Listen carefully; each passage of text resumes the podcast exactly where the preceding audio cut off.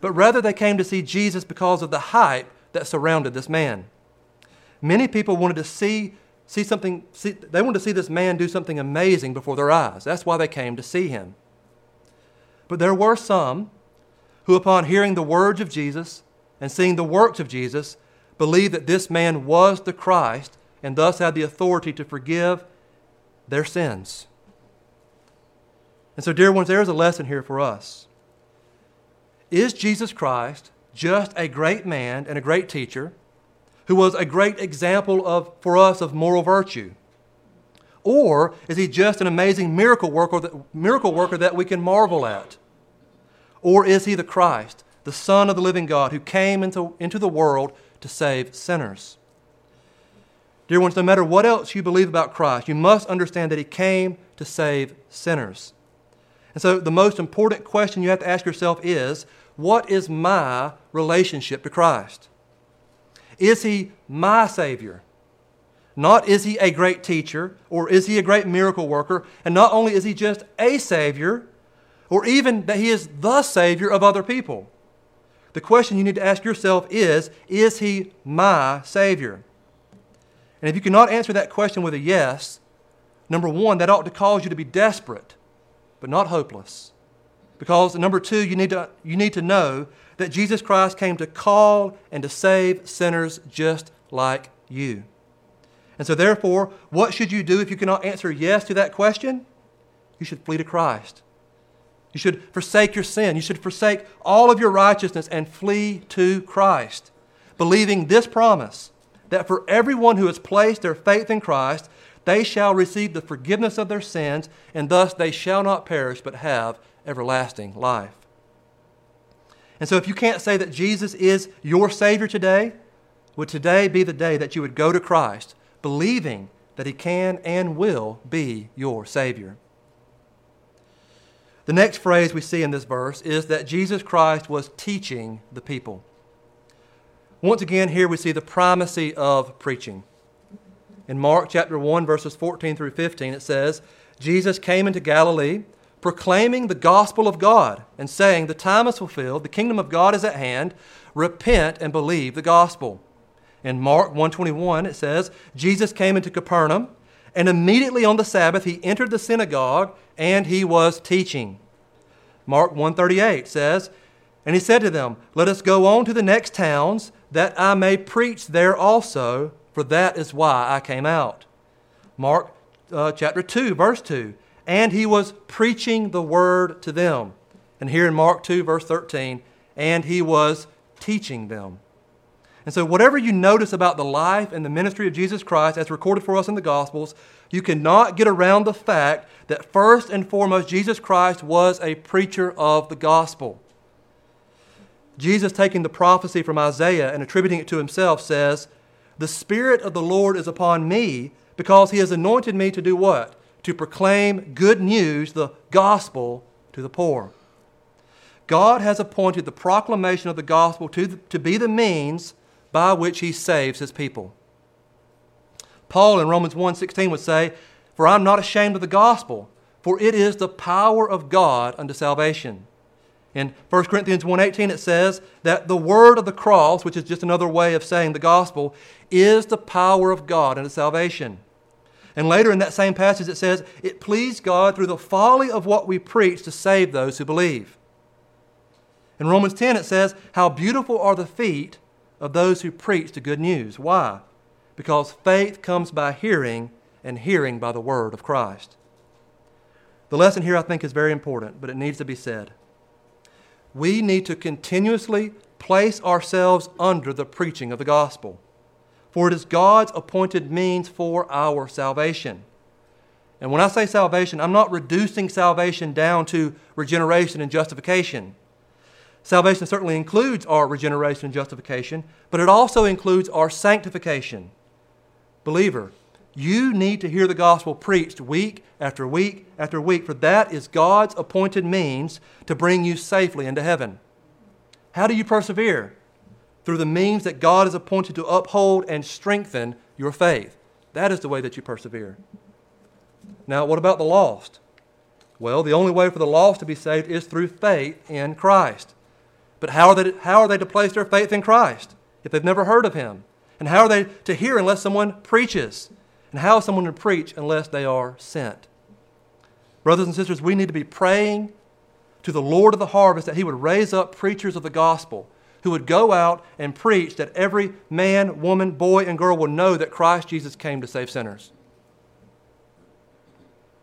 Well, now we move our attention to verse number 14.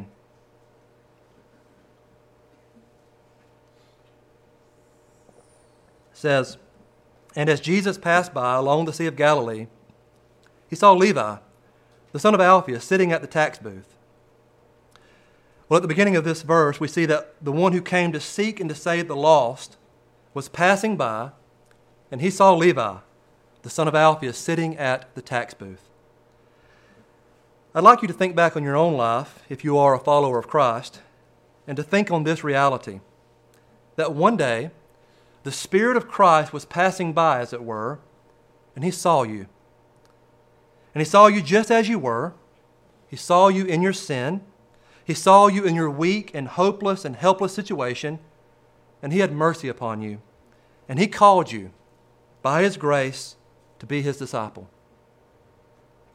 Brothers and sisters, may we always be mindful of the reality that Christ searches for the lost, and at the appointed time, he calls them to himself with an irresistible call. May we thank God for his grace, and may we be encouraged to know that the lost around us are not outside the ability of Christ to lay his compassionate gaze upon them and to save them. And so, would we be faithful to pray that God would lay his gaze upon our lost loved ones and save them and call them to himself? Well, now let's turn our attention to the individual in this verse, and that, of course, is Levi, the son of Alphaeus. Now, the first thing we need to notice about this individual is that this is the same individual that is in other places called Matthew. There's a multitude of examples in the New Testament of people who had more than one name, and that is the case here. The man named Levi is also called Matthew. Further, this man, as will be made clear in the very next chapter of Mark, in chapter 3, verse 18, is one who will be named as one of the 12 apostles. And thus, this is the very Matthew that penned the inspired text of the Gospel of Matthew.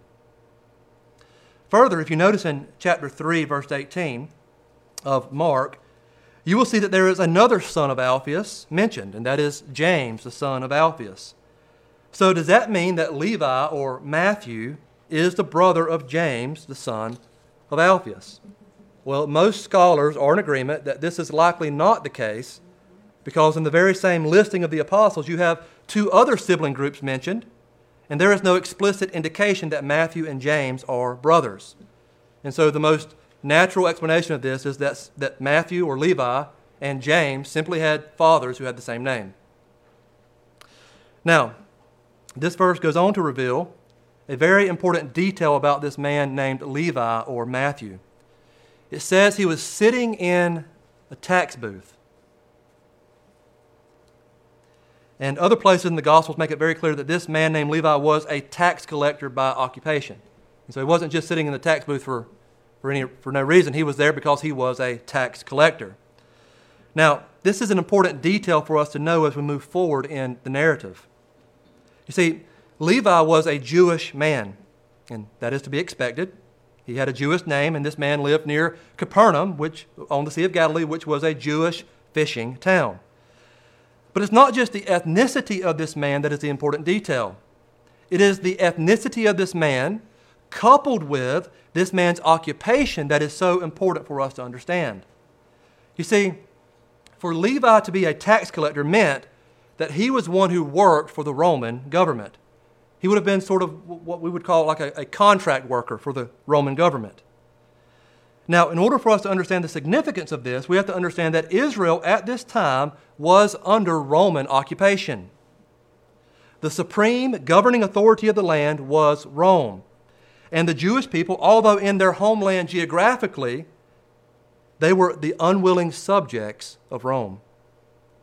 To put it in a modern context, and I don't really like to do this, but for the sake of illustration, say if China was to overtake the USA, and China became the dominating force of this nation, and let's just say they had a particular uniform that they wore that you had grown unwillingly accustomed to as they marched up and down the streets enforcing their governmental control. And then you saw an American who was marching with and wearing the uniform of the enemy. Now, I think we could all imagine the kind of thoughts that we would have towards that person. That person would be labeled as a traitor. Cicero, who was known as Rome's greatest politician, once stated, "A nation can survive its fools, but it cannot survive treason from within."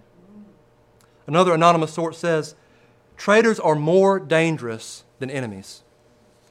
Well, this is exactly how Levi or Matthew would have been viewed by his Jewish compatriots.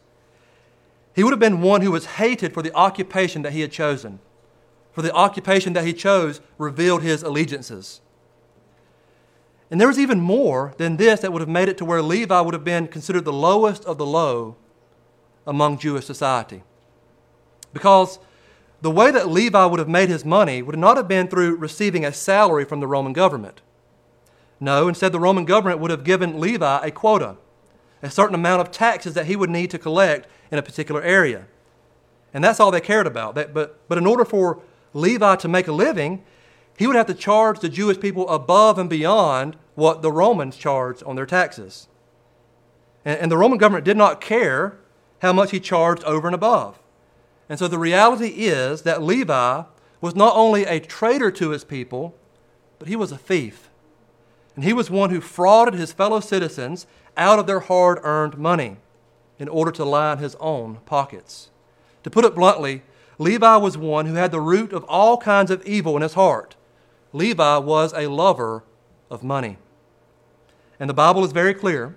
It is harder for a rich man to enter into the kingdom of heaven than it is for a camel to pass through the eye of a needle. A man cannot serve both God and money. And so this is the person that Jesus saw sitting in a tax booth. A man who was a traitor to the Jewish people, a thief, and a lover of money. And Jesus would have known these things about this man. On the one hand, he would have known these things simply because that would have been common knowledge in the culture. They would have known this about this man named Levi. But further, Jesus also was divine. And because he has divine omniscience, he would have known the very secrets of this man's heart. And so Jesus knew full well that Levi was a grievous sinner. Now, let's notice what Jesus does after seeing this man in the second half of verse 14.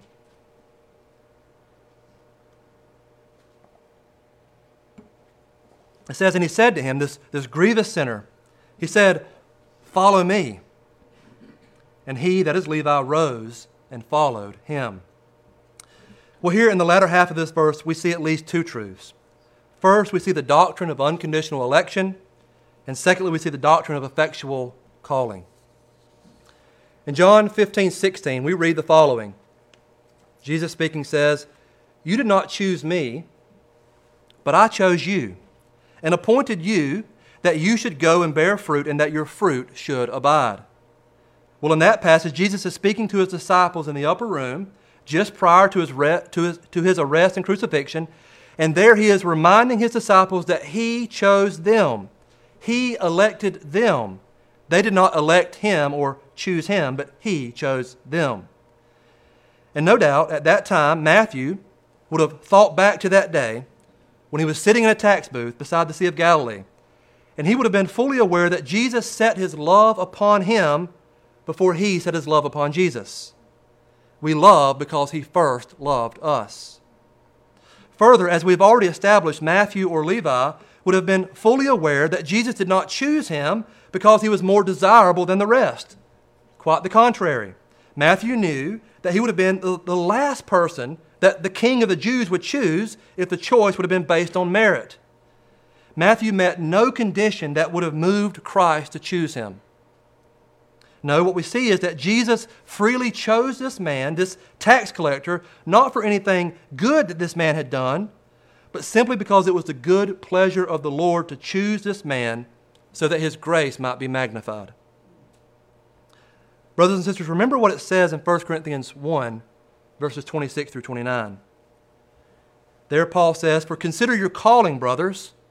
Not many of you were wise according to worldly standards. Not many were powerful. Not many were of noble birth. But God chose what is foolish in the world to shame the wise. God chose what is weak in the world to shame the strong. God chose what is low and despised in the world, tax collectors, even things that are not, to bring to nothing things that are, so that no human being might boast in the presence of God. I'm sure that this truth of God's unconditional election of His people was something that Matthew cherished very deeply. And so I ask you this morning, would you consider your calling? If you be in Christ this morning, God chose you, not because of anything good in you, but because He is a gracious and good God.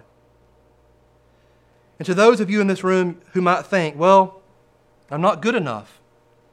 I've sinned too much. God could never choose me. Well, dear one, listen. No one has ever been good enough to be chosen by God. And this passage is a reminder of that reality. You don't have to be good enough to be chosen by God. No one's good enough. But He chooses sinners to set His grace upon. And so the question before you is this: do you know yourself to be a sinner? Well, here's the good news. God has chosen to save every sinner that trusts in Christ. So trust in Him today.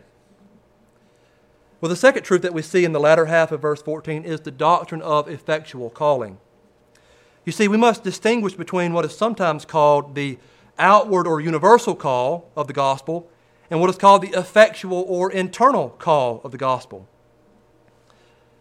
In our passage, there were many people that day beside the Sea of Galilee who heard the gospel. Remember, Jesus was teaching them. He was proclaiming the gospel to them. And so they were called to repent and believe. In other words, they were called to receive the outward call of the gospel. And the same is true this morning. Everyone in this room, nearly 2,000 years after this event, is receiving the outward call of the gospel. And so repent and believe the gospel. But in the life of Levi, he not only heard the outward call, but he received an effectual calling. We see this in Levi's response. Jesus said, "Follow me," and Levi rose and followed Him. And this is important for us to understand. How can you know that you have received the internal or the effectual call? Because sometimes when these two calls get differentiated, people misunderstand and misapply what is being said. If you've ever heard the gospel preached, you have received the outward call. But does that mean that you're also supposed to be looking and waiting for some sort of secret internal call? Am I supposed to wait for the Spirit of God to tug at my heartstrings, as some may put it? No. What it means to have the effectual call is that you respond to the outward call of the gospel with repentance and belief. That's what it means to receive the effectual call. The effectual call is a work of the Spirit of God whereby He enables you to lay hold of Christ by faith and to turn from your sins, desiring to be forgiven and cleansed from those sins. It is God taking out your heart of stone and giving you a heart of flesh, and thereby causing you to willingly and joyfully, as Levi did, follow Christ. I'll put it this way. God has no stillborn children. If you have been born again to a living hope, as evidenced by the reality that you trust in Christ and Christ alone for the forgiveness of your sin and for the righteousness that you need to stand in His presence, and further you have declared war against your sins, you can be assured that you have received the effectual call. And so I urge you, if you have not come to Christ, do not sit around waiting for some secret internal tugging of your heart. Christ Jesus invites and commands you to repent and believe the gospel today. That is the call. And so obey the call. And as Matthew did, follow Christ. We will now turn our attention to verse number 15.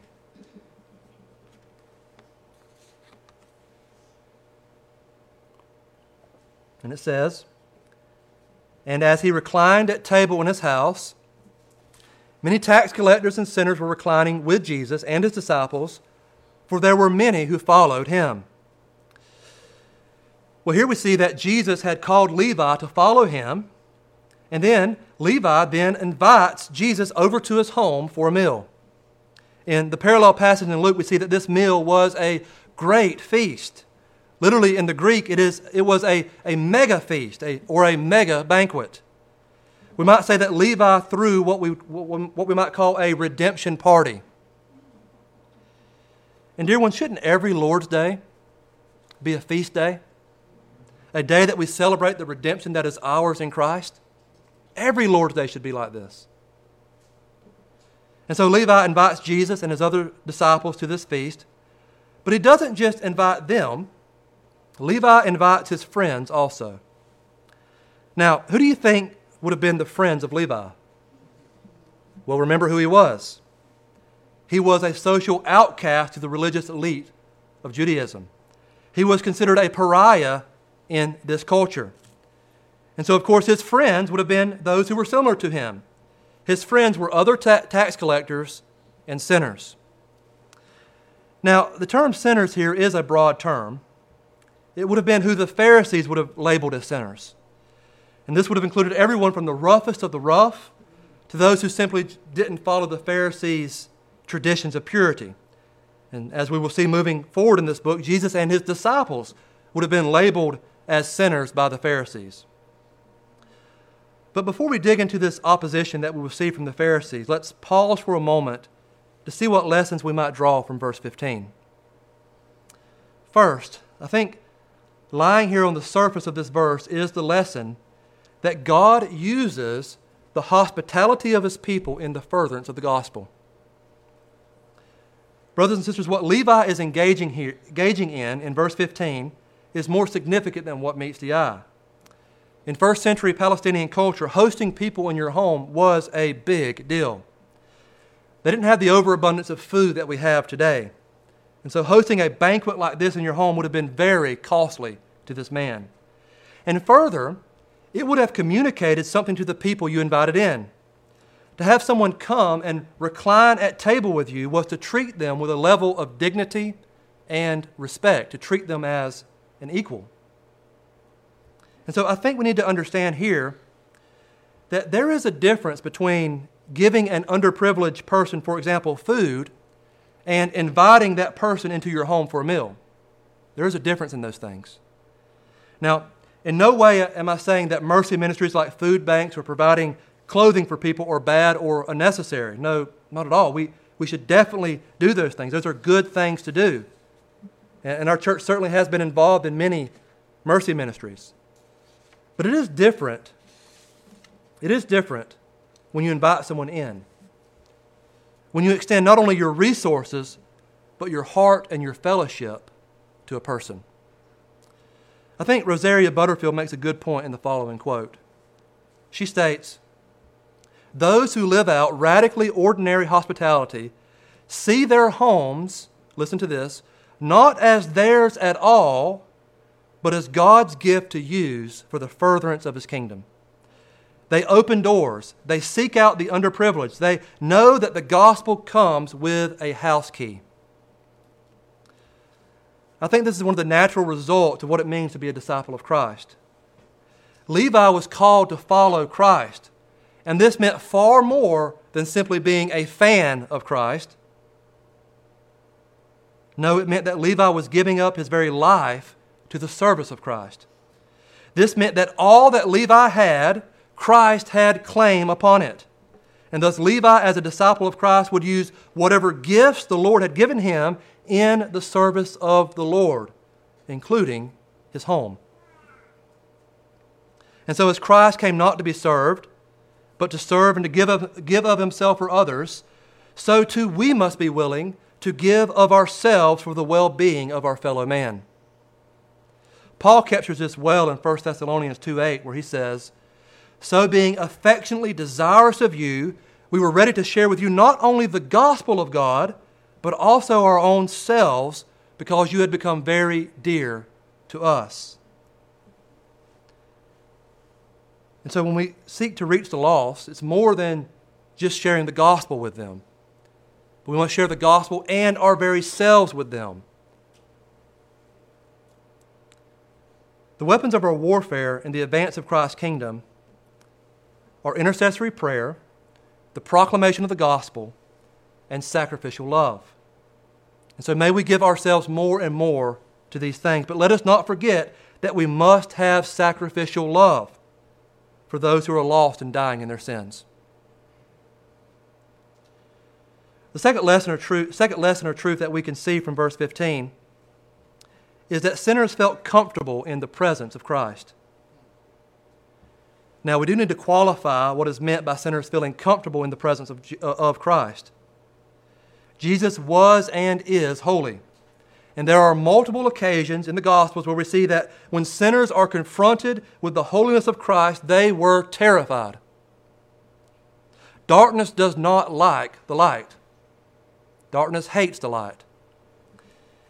In my years of working for defects, I've been in many homes that we could classify as less than clean. And I've seen what happens when you turn on a light in a dirty house. You will see all kinds of critters scattering very quickly.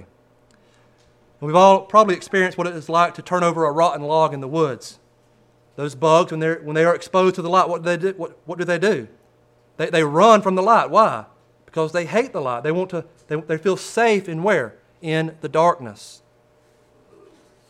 Well, in the same way, sinners, generally speaking, do not like the light. Why? Because it exposes their sins. So how can we explain this occasion here where sinners felt comfortable in the presence of Christ? I think the explanation can be found in the reality that Jesus Christ came into the world not to condemn the world, but that the world might be saved. He loved sinners. He came to save sinners. And thus, when a sinner understood that Jesus loved them and came so that they might be forgiven of their sins, they were drawn to Christ. The safest place for a sinner to be is at the feet of Jesus Christ.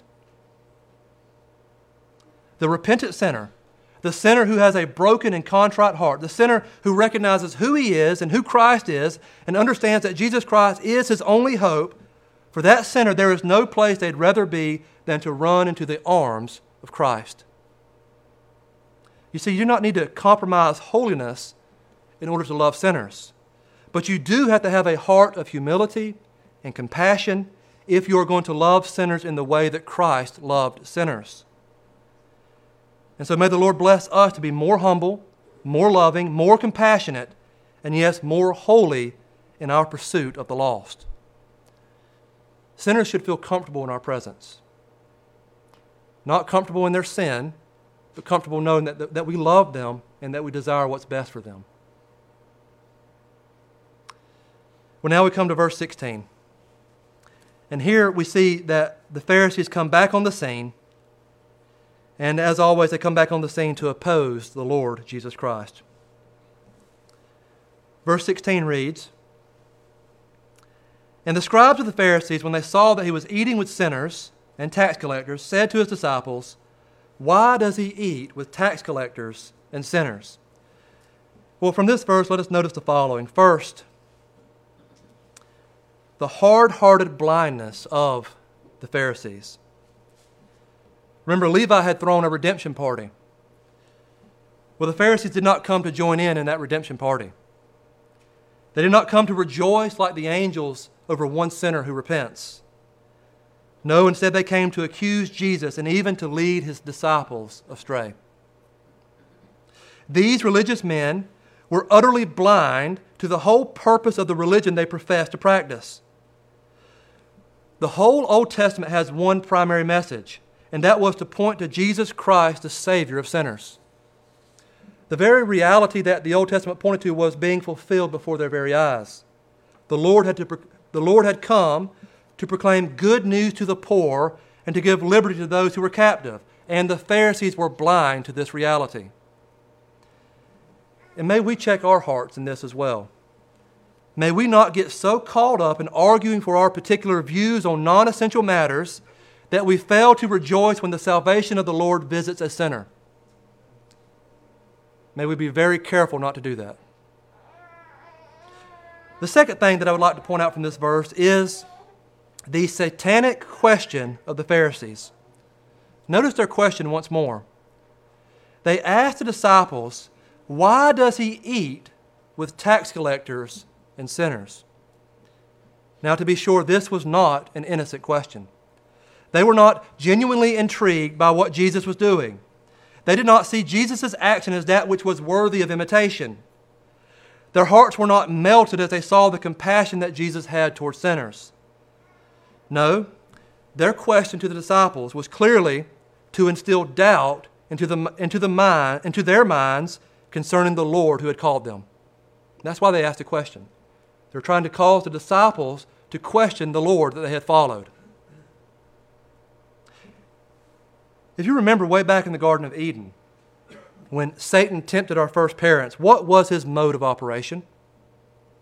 His goal was to introduce doubt into Adam and Eve concerning the trustworthiness and the goodness of God. The Pharisees are doing that very thing in this verse. They are seeking to cause the disciples to reconsider their decision to follow this man named Jesus. It is as if they are saying, this Jesus whom you are following is not a trustworthy guide because he is a sinner. He doesn't even follow the law. He should know that to eat with tax collectors and sinners would make him unclean. So therefore, why would you follow this man? He's not worthy to be followed. Now, why would the Pharisees do this? Well, Jesus gives us the answer in John chapter 8. The reason that they are doing this is because they are of their father, the devil. And thus their will is to do their father's desires. And so, without a doubt, this question, far from being an innocent question concerning or even a righteous concern on behalf of Jesus and his disciples, was actually a satanic question. It was a question meant for one purpose, and that was to destroy Jesus and his followers. Well, now we come to the last verse in our text today, and that is verse 17, where Jesus' response to this wicked question is given to the Pharisees. The verse reads, "And when Jesus heard it, he said to them, those who are well have no need of a physician, but those who are sick. I came not to call the righteous, but sinners." The first thing we notice in this verse is that Jesus became aware of this question, even though it was not directly asked to him. Well, we have to exercise a little bit of sanctified imagination concerning how Jesus Christ came about hearing this question. There are three reasonable speculations on how Jesus became aware of this question that the Pharisees asked. First, it could be that he simply overheard the Pharisees asking this question. So they were asking the disciples. Jesus in the background overheard the question. Secondly, it is reasonable to suspect that the disciples came into the house and told Jesus the question that they were asked. And then a third possibility is that Jesus, by virtue of his divine omniscience, heard the question even though he was out of earshot. Now, we simply don't know how Jesus became aware of this question, but I do think it is somewhat safe to assume that Jesus was in the house and the Pharisees were outside. And that when Jesus became aware of this question, he comes outside to address the situation. In fact, I would say Jesus here does what Adam should have done in the garden. You remember Satan asked his questions directly to who? To Eve, right? Adam should have been on guard. He should have moved Eve to the side, stepped up, and answered Satan himself. But of course, we know that Adam did not do that. But here, Jesus as the last Adam, or the obedient and victorious Adam, steps in front of his disciples and confronts the questions that the Pharisees had. And I love how he answers their question. He gives them a parable. He said to them, "Those who are well have no need of a physician, but those who are sick." Here we see wisdom personified in the captain of our salvation. In this quaint one-liner, Jesus boldly reasserts who he is, what his mission is, and the hard-hearted wickedness of the Pharisees. Jesus declares that he is the physician of souls, the one who has the ability to provide the once and for all remedy for sin. He was claiming to be God in the flesh. Further, in this beautiful one-liner, Jesus declares his mission. He came to heal the sin-sick souls of mankind. And lastly, he precisely diagnoses and rebukes the wickedness of the Pharisees. If they were truly of God, they would be rejoicing that sinners were being saved. And this leads us to the last phrase of this wonderful passage where Christ says, "I came not to call the righteous, but sinners." And what a wonderful summation of the gospel that we have in those 9 words. Why did the eternal Son of God take on human nature in the incarnation? Why did he then subject himself to perfect obedience to the very law of which he gave? Why did Jesus at the appointed time suffer and bleed and die on a Roman cross as the very wrath of God was poured out upon his head? Why was all of that necessary? Because, as the Scriptures tell us, none is righteous. No, not one. No one understands. No one seeks for God. All have turned aside. Together they have become worthless. No one does good, not even one. Further, it says, "For all have sinned and fall short of the glory of God." It goes on to say, "Therefore, just as sin came into the world through one man, and death through sin, and so death spread to all men, because all sinned." It was necessary because the reality is mankind has fallen into sin and is therefore subject to the miseries thereof. And thus, man is powerless to rescue himself from his impending doom. Mankind cannot do enough righteous deeds in order to escape the wrath of God. Do you not know that no one has been justified through the works of the law? The covenant of works has been broken, and there is no do-over. Mankind is in a helpless and hopeless situation. That is, unless God intervenes. And praise God, He has done that very thing. In God's amazing grace, He has made a second covenant, a better covenant, a covenant of grace, wherein He promises life and salvation to sinners through faith in Christ Jesus. Jesus did not come to call the righteous, because there is no righteous people under the covenant of works, under the law. Even these Pharisees who were doctors of that law, they were not righteous under that law. And dear ones, neither are any of you.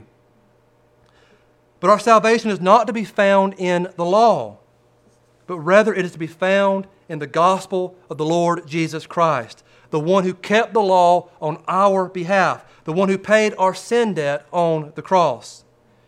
And so therefore, if you realize that you are a sinner before God and that there is nothing that you can do to justify yourself, then the person and the work of Christ is very good news to you.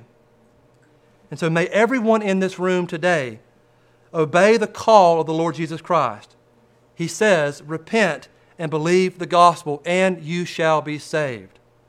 And may we do that very thing today, to the praise of God's glorious grace. Let's pray. Father, we do thank you for your word. We do thank you that your word has revealed to us the way of salvation. We do thank you that your word comes as good news to us who are sinners, to us who are left to ourselves, hopeless and helpless. For we can never do enough righteous deeds to be accepted before you. But, O Lord, you have sent your Son to keep that law on our behalf and to die in our place on the cross. And you have promised that everyone who repents of their sins and believes in him shall not perish but have everlasting life. Oh, Father, we thank you so much for this gospel. And I do pray that this gospel would go forth today in power, and that everyone in this room would repent and believe the gospel. Those who have never done so, that they would repent and believe for the first time to the saving of their souls. And to everyone in this room who is a believer, that they would also repent and believe in the gospel, and this to the praise of your glorious grace. We ask all this in Christ's name. Amen.